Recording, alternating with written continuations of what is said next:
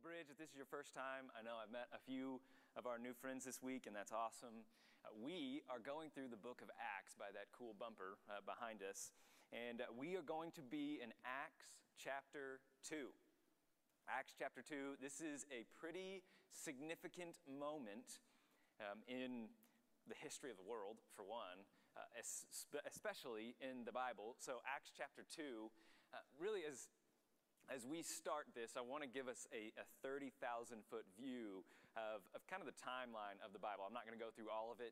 We'll do that another day uh, for the sake of time. But if you look back to the beginning of time in Genesis, when God created mankind and created the rest of the world, God gives man a quest. God gives mankind a, a purpose for this world. Knowing God has a purpose for this earth and mankind has a very specific quest in it. So look here up um, on the screen, Genesis chapter 1.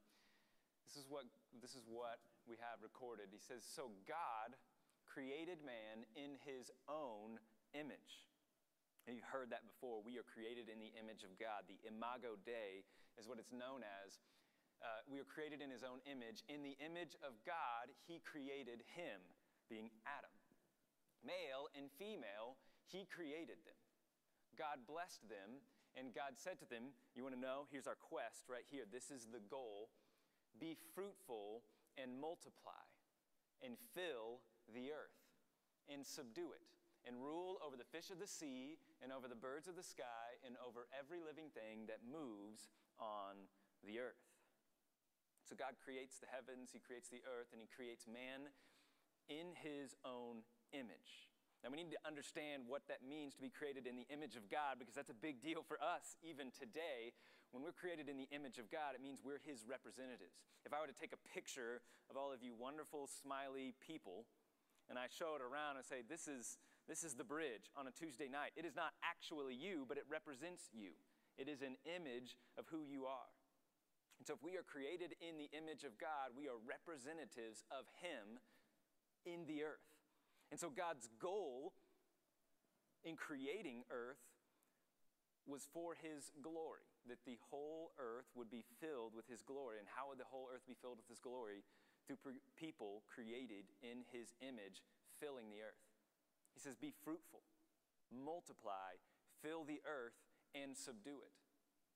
They fill the earth so that God's image would be all over the world. If you think about it, uh, think about a king or a nation like the, the Roman Empire. They would put statues, they would put images of the emperor all across their land. Why?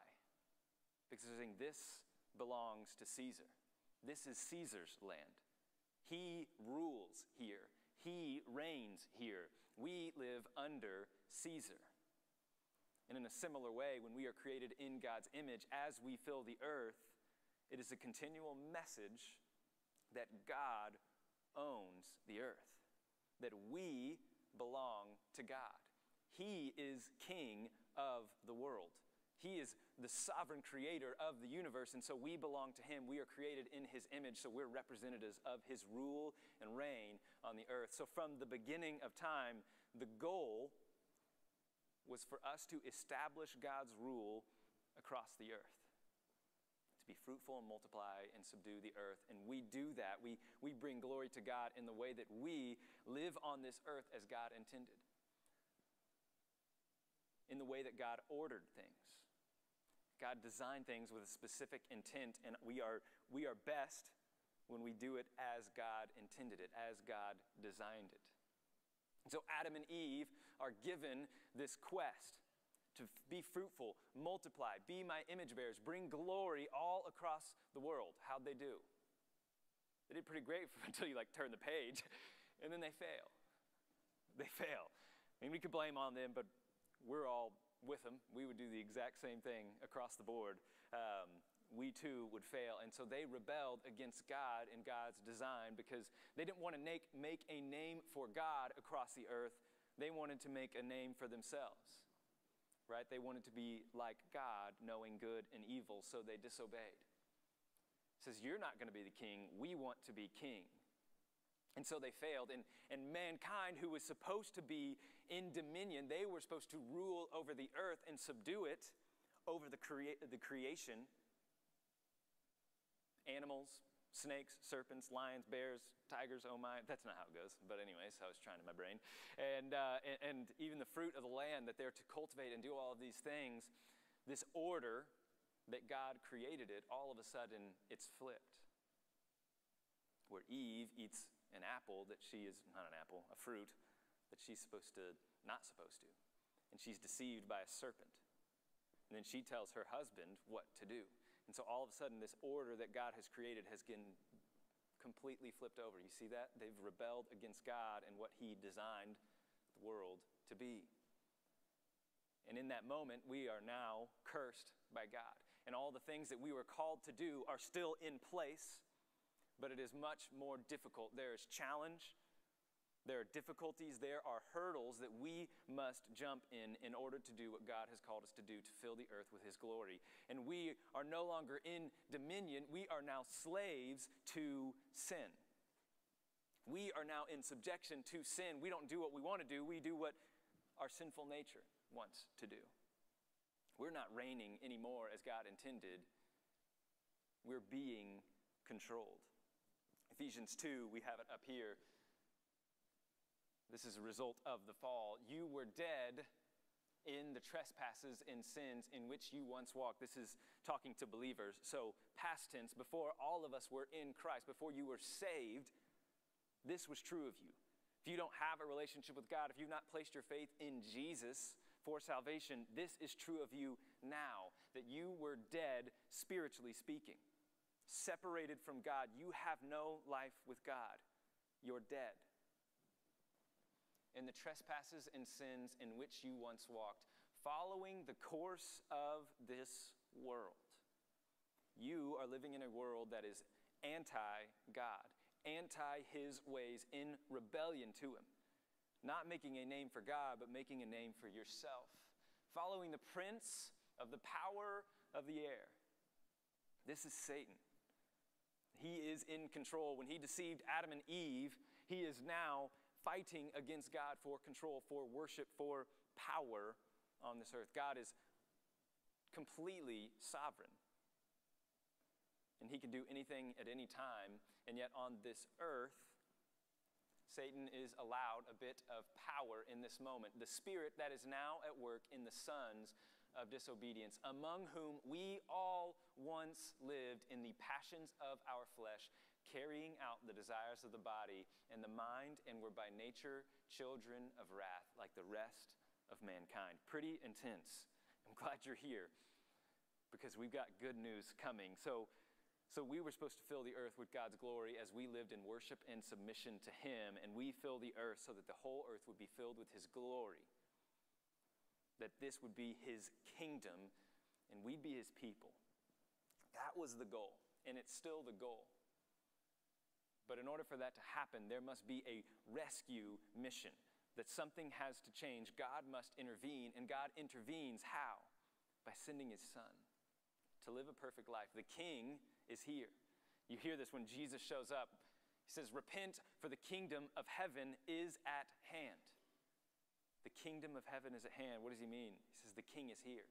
Jesus is here. The rightful ruler of the earth is here. Turn from your ways and believe in me. There's this turning, there's this shifting, and Jesus secures for us life with God, relationship with God, that we who were formerly dead in our sin, slaves to sin, through Christ can have life. He purchases our freedom from sin. That's massive, a massive, massive moment. So we have the crucifixion of Jesus, the resurrection of Jesus, the wrath of God is poured out on him, and all those who would believe in Jesus, that place their faith in him, can have life from the dead. Now, I share all of that because here in Acts 2 at Pentecost, we are 50 days, 50 days after the resurrection of Jesus. This is still fresh. This has just happened. And so we got to know what happens now? Now that the work of Jesus on the cross is finished, what happens now? Where are we going? What is, God's go- what is God going to do? And what I want you to see as we jump in to this part where we call Pentecost, the goal of God is the same that the earth would be filled with His glory as, as people would fill the earth. But God's method changes all throughout history. There's different times that God deals and walks and leads his people all throughout history. You know this, you've walked through this. Uh, we, we have governments, we have prophets where the, God would lead the people of Israel. We have the nation of Israel themselves that were really a priestly nation that were intercessors between God and man, that they were an example to the entire world of what life with God should look like. We have prophets, we have kings, we have the law that the law was this designed thing for people to know this is what God requires, this is what God, His standard is like. But now, right here in this moment, there is going to be a shift, a massive shift in God's method to fill the earth, and it's going to come through the church. It's going to come through the church. This is the birth of the church. The word is ekklesia. That's what it is in the Greek. Ek means out of. Kaleo is the root word ekklesia. It means to call. Those of the church are the called out ones. If you are a believer, you have been called out of darkness. You have been called out of death. You have been called out of rebellion from God to live for God. You're called out. You're created new. And so, we as the church, we are the called out ones of God to live for Him, not for ourselves any longer. Acts 2 1, let's look at this change. When the day of Pentecost had come, they were all together in one place. Remember the recap here that we talked about. There's 120 of them. They're praying. They had just replaced Judas. And Jesus says, Hey, you wait here in Jerusalem until the promise of the Holy Spirit comes. He says, You're going to be baptized in the Spirit. This is the salvation moment. And then once the Spirit comes, you're going to go out to the ends of the earth. Does that remind you of anything? To the ends of the earth? He says, You're going to start in Jerusalem, then you're going to go to Judea, and then you're going to go to Samaria, the northern people that we don't really like. Yeah, they can be saved too. And then you're going to go to the remotest parts of the earth. This is the same as Genesis. Fill the earth with God's image. But his method is changing. It's now the church. And so this Pentecost moment comes up. Pente means 50. Pente means 50 because it has been 50 days. 50 days since this Passover moment. Now, if you, if you know anything about uh, Judaism and the celebrations and the feasts that they have, they're all commemorating things in the past and they're looking forward to something in the future. And so we have Passover, first fruits in Pentecost. Passover, first fruits in Pentecost. Passover is from the time where the Jews were in slavery in Egypt. They were, they were enslaved by Egypt. They were crying out to God to deliver them. And so God is going to deliver his people, pull them out of slavery, and bring them to the promised land seem a little bit familiar, right? Some things might be queuing off to you. Bring them out of the promised land, and, and God sends plagues, all these different things, just punishing the people of Egypt, getting them to let his people, God's people, go. And there's one of those, uh, which is where we get Passover from, uh, that God would send an angel of destruction uh, to kill the firstborn of the people of Egypt, which is really intense. But the people of Egypt were really evil, and so they deserved punishment.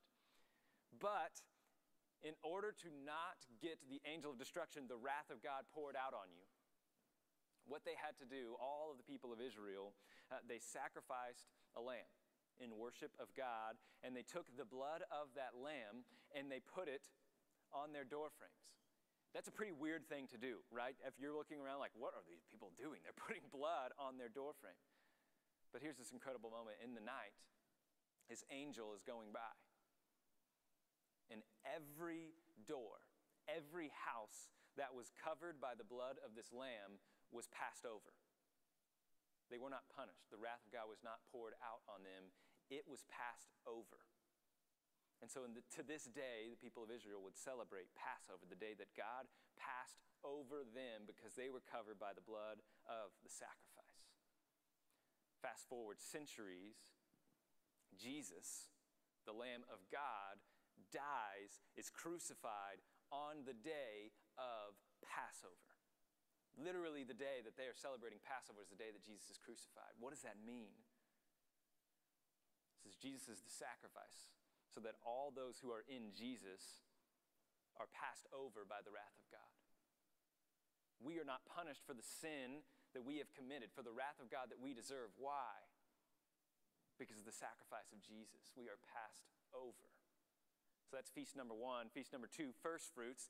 Uh, this happens on the first of that week. So Jesus uh, is crucified on Friday, on Friday, Friday, uh, on Friday, and then on Sunday, he is resurrected, and that is the day that they celebrate the feast of first fruits. Like, what is the Feast of First Fruits? It's coming at the beginning of their harvest. Uh, you probably know this if you have any plants or fruits or whatever in your life. Uh, they would have a big harvest of barley and wheat uh, that is going to come up in just a few days. But before that, there are some of them that would they would mature a little bit faster than everything else. So these farmers, they would go throughout the sections of their farm and they would find ones that ripen or mature earlier than all the other ones, and they take those and they kind of examine them to see if they're going to have a good harvest here in a couple of weeks. And so they take those first fruits that, that ripen early and they celebrate and they, they sacrifice and they, they give those, offer those up to God as thanks for what He's going to do in the future. He said, God is bringing another harvest, which is an act of faith even itself to celebrate with that stuff. Because if you're worried about how much food you're going to have, you probably wouldn't just get rid of and offer it up, right? You would eat it. But not with these people. They're trusting God with what He's going to do. And so they see this uh, moment, like these things pop up first, and they look at it and they celebrate because this is going to be a good harvest. Like, okay, well, so what does that have to do? Jesus rose on the first fruits the day that they celebrate this feast, that Jesus was the first to rise from the dead. And there is a harvest coming after him called the church, of which millions upon millions in the history of the world would rise from the dead with him, not physically, but spiritually. Then we have Pentecost which happens 50 days after this. This is the beginning of the harvest season where the people of Israel they celebrate and then they start to gather in all of the harvest, all of this wheat. So we have Jesus' crucifixion on the Passover, we have Jesus' resurrection on the first fruits, and then Pentecost 50 days later, Jesus is gone. What's about to happen? The coming of the Holy Spirit and the beginning of the church, the harvest of God is beginning. See, this is really cool. I don't know if you like stuff like that. I love stuff like that, but, but God had planned that from the beginning. Jesus is the fulfillment of all of these things. This is the beginning of the church that God is going to bring people to himself like a massive harvest, which is part of who we are, the people of God. I hope you don't feel weird about being harvested. uh, it's not weird, it's cool. And so that's the Pentecost. That is what's happening right here. And so this is an exact moment that is planned by God for a very specific purpose. And He's got all the flashing lights, He's got all of these incredible things that are happening here. Read with me, starting in verse 1. When the day of Pentecost had come, this is the actual day, they were all together in one place, and suddenly there came from heaven a noise like a violent rushing wind and it filled the whole house where they were sitting, and there appeared to them tongues as of fire distributing themselves, and they rested on each one of them. And they were all filled with the Holy Spirit and began to speak with other tongues as the Spirit was giving them utterance. Now there were Jews living in Jerusalem, devout men from every nation under heaven. And when this sound occurred, the crowd came together and were bewildered because each one of them was hearing them speak in his own language. They were amazed and astonished, saying, Why are not all these who are speaking Galileans? And how is it that we each hear them in our own language to which we were born? Parthians and Medes and Elamites and the residents of Mesopotamia and Judea and Cappadocia, Pontus and Asia, and Phrygia and Pamphylia, Egypt and the districts of Libya around Cyrene, and visitors from Rome, both Jews and proselytes, Cretans and Arabs, we hear them in our own tongues speaking of the mighty deeds of God. And they all continued in amazement, in great perplexity, saying to one another, What does this mean? But others were mocking and said, They are full of sweet wine. so they're drunk. And so this is this great question. They're amazed at what's happening. There's this extremely supernatural moment, this experience that is, it's just phenomenal. And everyone's saying, What is going on? What does this mean? What is, what is happening? So that's the question that we're here to answer. What is happening? What is God doing in this moment? Well, first, this is signifying the birth of the church. This is the birth of the church right here. These apostles beginning right here. All of these people are drawn together and saying, What's going on? And they are talking about the mighty deeds of God. But here, verse 2, this is where it starts. And suddenly there came from heaven a noise like a violent rushing wind. Most of the time, you hear this taught or you read this, you think there was a mighty rushing wind that goes through this room that they're in and everyone's like getting blown around by the wind. No, that's not what's happening. It sounds like a mighty rushing wind. They hear, it's like a tornado is going through all these things and like, wow, this is insane. And they also think there's like visible fire there, like their heads are on fire or something weird. Uh, they have tongues as of fire, but there's this sight that is going on where they would see this fire. And so, wind and fire, these things that are happening. Now, if you were to read in other parts of the scripture, you would see those are things that God uses all the time to, to demonstrate Himself. The word wind often is word pneuma. It's not the one here, but it's, it's pneuma. Uh, it means wind and spirit. Wind and spirit, the spirit of, the God, of, of God and wind. In the beginning, at, uh, when God was creating Adam, it was from the dust, and then God breathed on Adam. It's the same word that we use for spirit, that God breathed life into Adam. In that moment, God breathes, God speaks, and there is life. And right here, we have wind that is coming in. It is the Spirit of God that is rushing into these people. There's now spiritual life here. Here's something cool about wind we don't see wind, but we see the effects of it everywhere. We don't see wind, but we see the trees going, and so we know wind's there. We hear wind, we don't see it. Maybe we see dust particles that are in it. We don't see it, and yet we see the effects of it everywhere we go. In the same way, we don't see the Spirit of God. It's not like just some orb floating over us, and we're like, well, that person's a Christian. Like, no, I wish. That'd be kind of cool, be a lot of clarity. But we see the effects of the Spirit in somebody, right? And so for these guys, there's this immediate confirmation that this is what Jesus was talking about, right? Because they're like, oh, is this it? Is this happening? Right? They might hear some weird noise downstairs as they're like hanging out and they're like, oh, is this, is, is this it? Like, no, no, no. This is a pretty intense moment, so they know without a doubt this is the Spirit of God. It's happening. The second one is fire. God in the burning bush, he presents himself as fire. Two qualities of fire. One, fire can purify, fire can also destroy. God is like that. He can purify mankind by His grace and clean them from, from their sin and their brokenness to make them right and to make them whole. But God can also judge mankind and, and destroy mankind for their sin, just like fire. So, right here, God is showing up in the wind and in the fire in the coming of the Spirit. And it filled the whole house where they were sitting, and there appeared to them these tongues as of fire, distributing themselves, and they rested on each one of them. Verse 4 And they were all filled with the Holy Spirit, and to speak, began to speak with other tongues as the Spirit was giving them utterance. Now, there's two things in, in regards to the Spirit that are happening here. One, you just saw they were filled with the Spirit.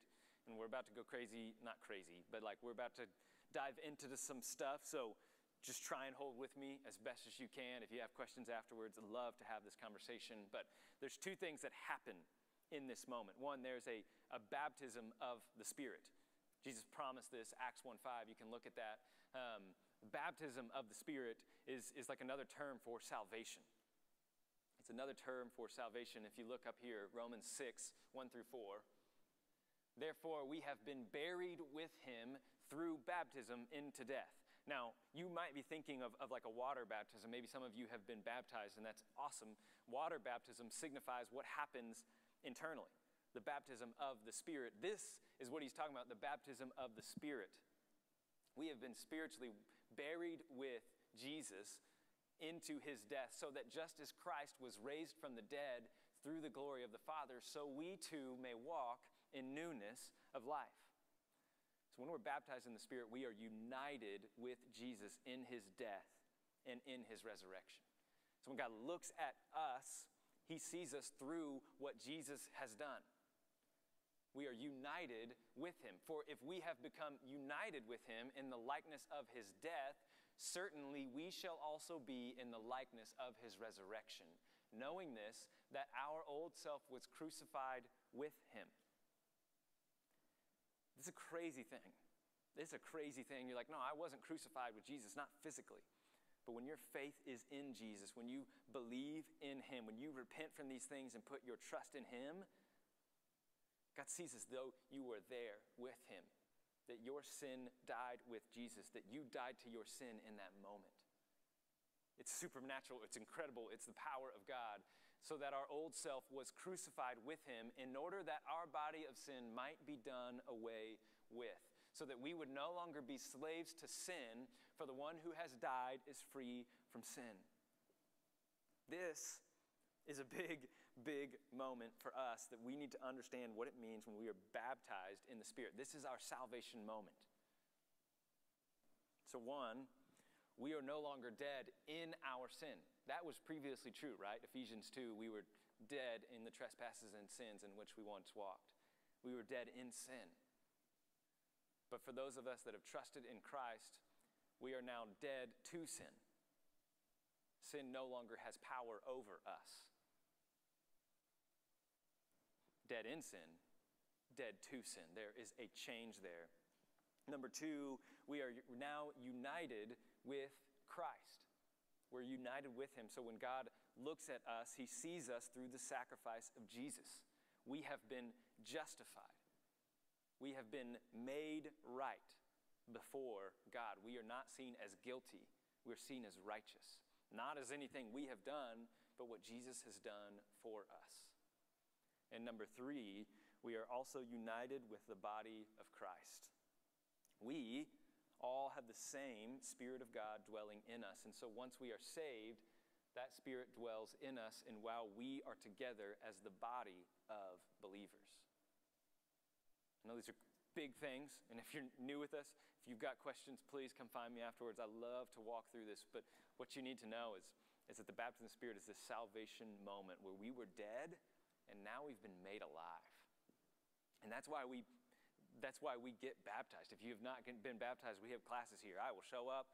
I will we'll celebrate. We'll clap. We'll cheer. We'll do all of these things. Baptism in water doesn't save you.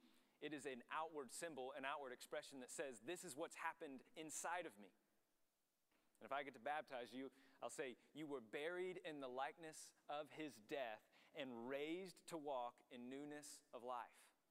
That's what happens. That's why we do these baptisms.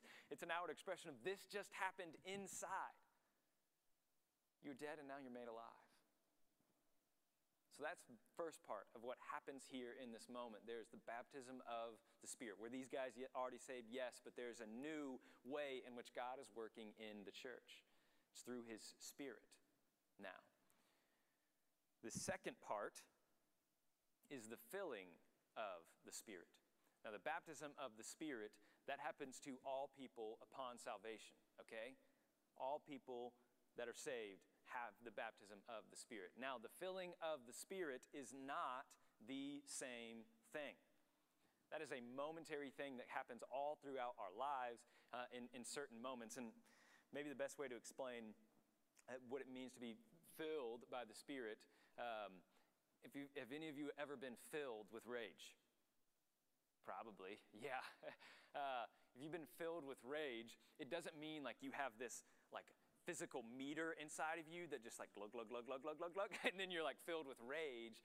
It's saying you're being controlled and influenced by this feeling of anger inside of you. And when you are filled with rage, you're being controlled by it. You're being influenced by rage. And so you punch things and you throw chairs and you yell at people, right? Because you're filled with rage. It's not this like weird mystical thing where you have this bar. It's saying you're being controlled and influenced by it. Ephesians 5:18, uh, Paul says, "Do not get drunk with wine." It's like don't be filled with wine because if you are filled with wine, you are going to be influenced and controlled by that wine, by your drunkenness. And he says, but rather be filled with the Spirit. So he's comparing these. He said, don't get controlled by wine where you're out of control, but be filled and controlled by the Spirit. So, for us in the filling of the Spirit, this all comes down to our surrender to the Spirit of God that is in us. It is yielding moment by moment to what God seeks to do through us. I don't know if you've ever just had those moments where you're like, man, I should probably say something. I should probably share. Like there's little prompts, you know, like there's little prompts that just happen inside of us. Man, I should share. I should speak up. I should ask them about this. I should share this verse. I should pray for them right now. These are those moments, and he's saying, Hey, would you be filled by the Spirit? Would you be controlled and influenced by the work of the Spirit that's in you? These are, these are momentary opportunities that we have uh, opportunity to be used by God for ministry. And these happen all through our, our lives. It's really a present thing that we would seek to be filled by the Spirit. Now, why am I making such a big deal about this? There are movements that come from Pentecost and their understanding of Pentecost, um, and, and these people speak in tongues, and they will tell you if you are not baptized in the Spirit, or if you aren't speaking in tongues, you're not saved. So if you don't speak in tongues, you are not saved. Because what they do, they take the baptism of the Spirit and this unique experience that the apostles have of speaking in tongues and they put them together. And they say speaking in tongues is an evidence that you are saved. This is a real thing. I was in college and I met some guy in Dallas. Me and my friends were there, and, and he was of the Pentecostal movement, Pentecost. And, um, and, and we had a great conversation, and, and we were walking through all these different things, and, and we were sharing testimonies. And he said, So, uh, do you speak in tongues, or have you spoken in tongues? Have you been baptized with the Spirit? And I said, that, Those aren't the same things. That's a different question. He said, I said, Baptism with the Spirit is salvation. And he says, No, baptism with the Spirit. Oh, he said, Yeah, it's salvation, but it comes with speaking in tongues. I said, What do you mean? He said, Well, if you're not speaking in tongues, then you're not saved. That's not what it is. And so there's a big thing here that we need to differentiate in this moment, right? Because if, if all of you are in here and, and you're thinking to yourself, well, I haven't had this extraordinary experience whether it's speaking in tongues, or maybe you in your life, you have doubted your salvation for a really long time because you just haven't had like this inner feeling where you just exploded and you started crying and, and you were just like worshiping like crazy and you know just weep. You, don't have, you didn't have this ecstatic experience. And you're nervous because you look at something like Acts 2 and you're like, Am I saved? Because you don't feel different. You didn't have this miraculous experience. And that's a dangerous thing to equate what happens in Acts 2 and say this should happen to all of us. One of the things that's big about Acts is we would say Acts is descriptive, not prescriptive. Acts is describing what happened in this unique day. It is not prescribing what our experience should be today. Now, are there things we can pull from the Acts? Absolutely. We're going to do that. But we shouldn't say without a shadow of a doubt that this should be our experience, and if it's not, we're not saved. I hope you're tracking with that. Again, we can have conversations on that because it's a big, big thing in us. But verse 4 they were filled with the Holy Spirit and they began to speak with other tongues as the Spirit was giving them utterance. So, what's happening here is all of these Galileans are starting to speak in other languages. And I read that list. I don't really want to read it again, but you see it in verse 9 because there's big words, and I don't know how if I'm, pronouncing all of them right. Uh, but there's 15 different countries, all kind of in that region, that are represented there and they are all there in Jerusalem, potentially for the, for the Feast of Pentecost, maybe some of them that were living there. You see Jews that were there, uh, but you see other devout men as well uh, that were uh, from every nation under heaven.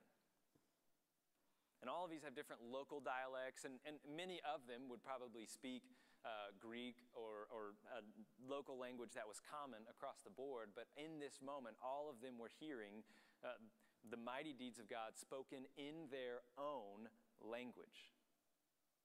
In their own language. Now, here's another thing that's big. Maybe your thought about what speaking in tongues is is a private prayer language that no one can understand but you and God and it's just kind of this moment that you have together because that is another belief in the world today.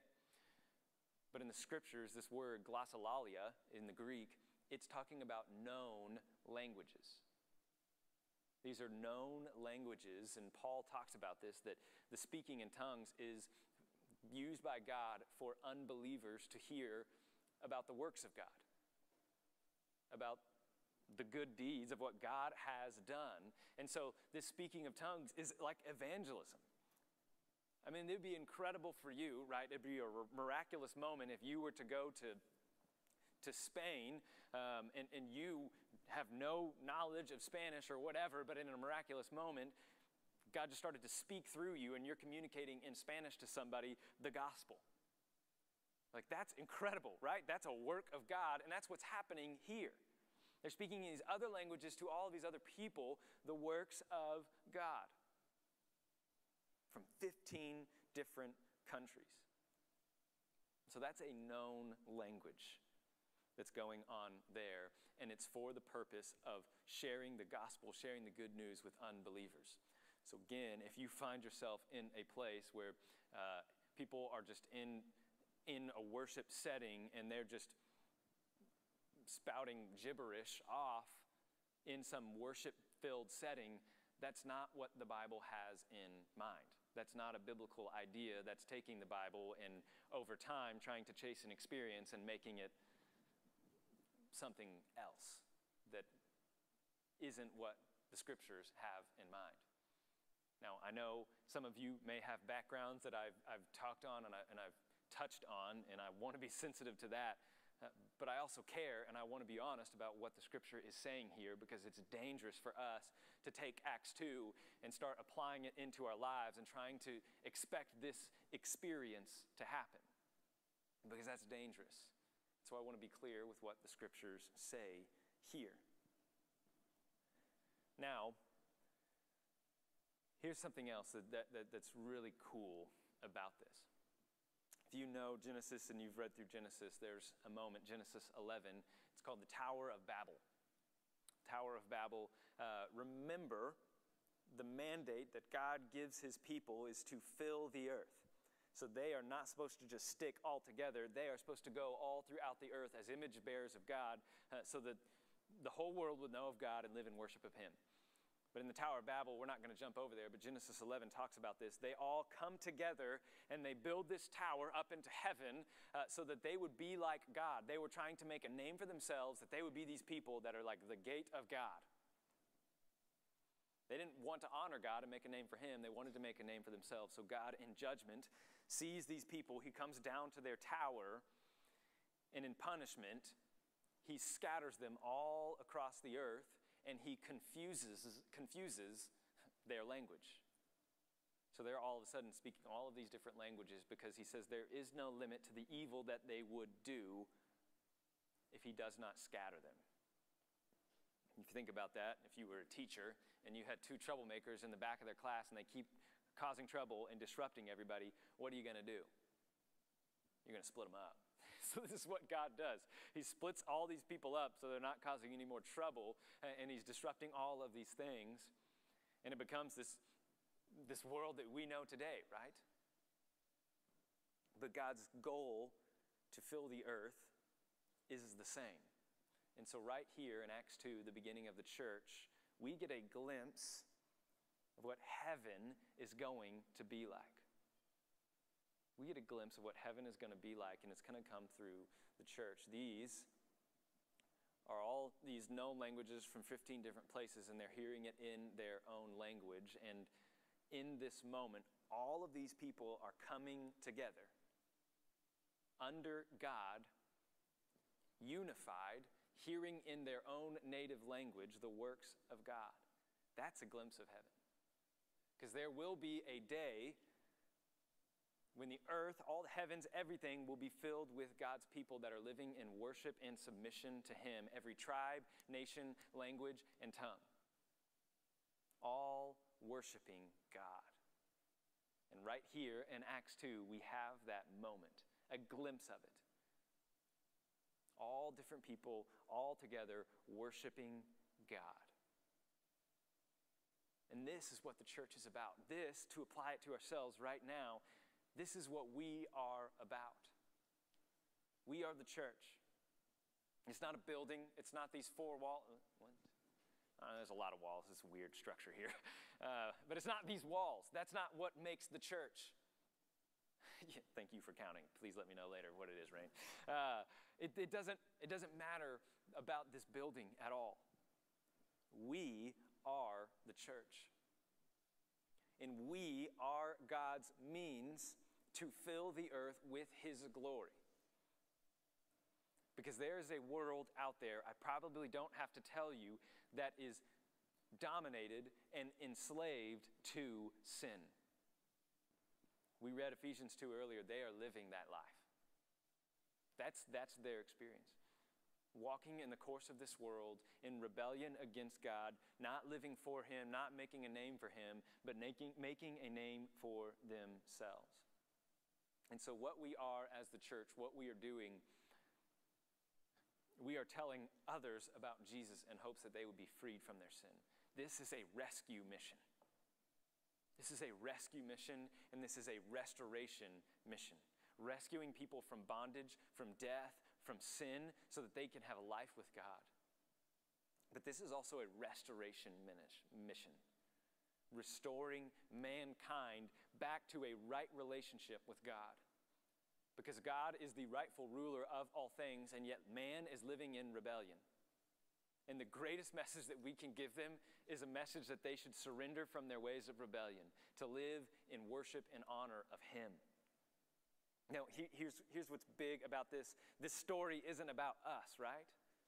We love to tell this mission of, or this message that, like, God loves us so much, which He absolutely does, that He sent His Son to die for us, which He absolutely did, so that we could have life, which is absolutely true. But there's more to the story than just us. Surprise, surprise, man just makes it about themselves, right? Imagine us being man centered, egocentric. Yeah, that's us. But there's more to it. This world is about God's glory, right? And God filling the earth with His glory. And so much, as much as He is rescuing us, He's making the world right again. Because He alone is worthy of worship. He alone is worthy of service and praise and honor. And when we live in rebellion against that, it's wrong. It's wrong. And so our goal is to tell people of a Savior, but also to tell them of a King and a coming judgment, that they would be free from that to walk in life, to have life with the Father, to fill the earth with His people. That's what we are as the church. That is what we do. That's where we're going. Now, are we going to have miraculous moments where we speak in tongues and all of these different things? That's a big question. We'll talk about that as we go on in Acts. But uh, what I would tell you is that this is a very unique moment in the history of the world, in the birth of the church, and the coming of the Holy Spirit, um, and, and God all throughout history. When, when He, we, we talk about miracles and all these things, those pretty much occurred only in four big parts throughout the Bible Moses and Joshua, that was the coming of the law. God will perform miracles as his stamp of approval that this law is true, that Moses is the one you should follow. Number two, in the prophets, Elijah and Elisha.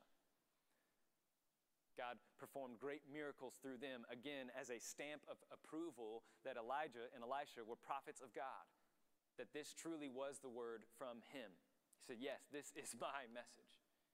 Jesus, because he is God in the flesh, and it was validating the message of the gospel. It was validating that he is the Messiah. Number four, the apostles.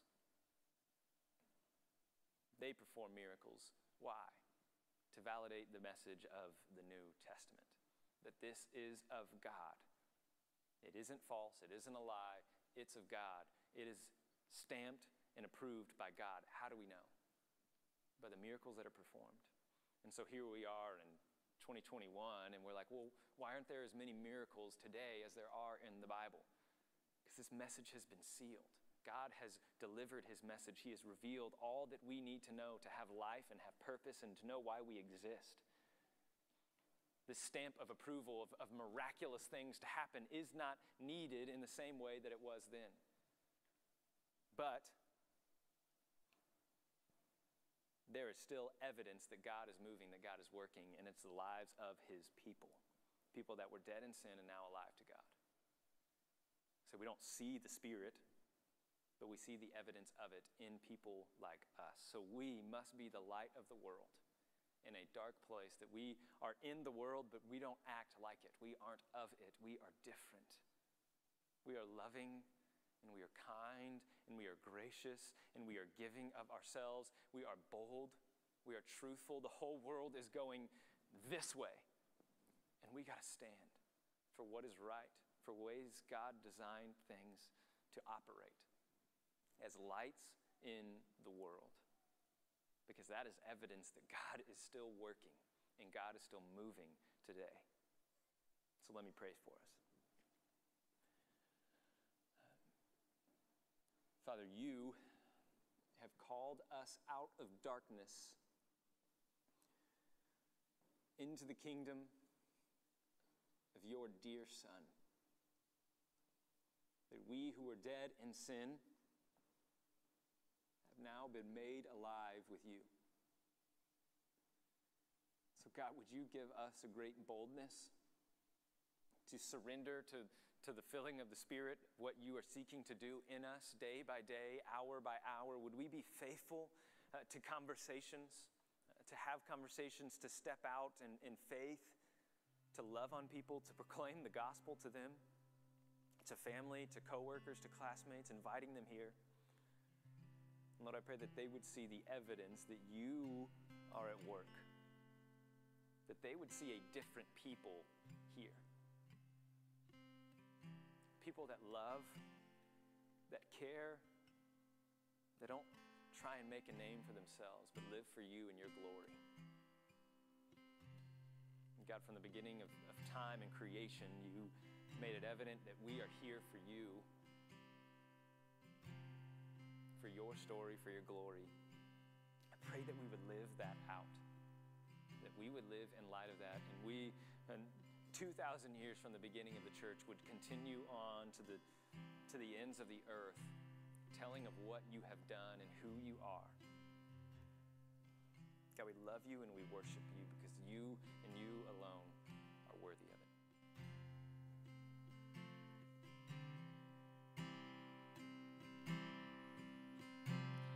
Please stand as we worship.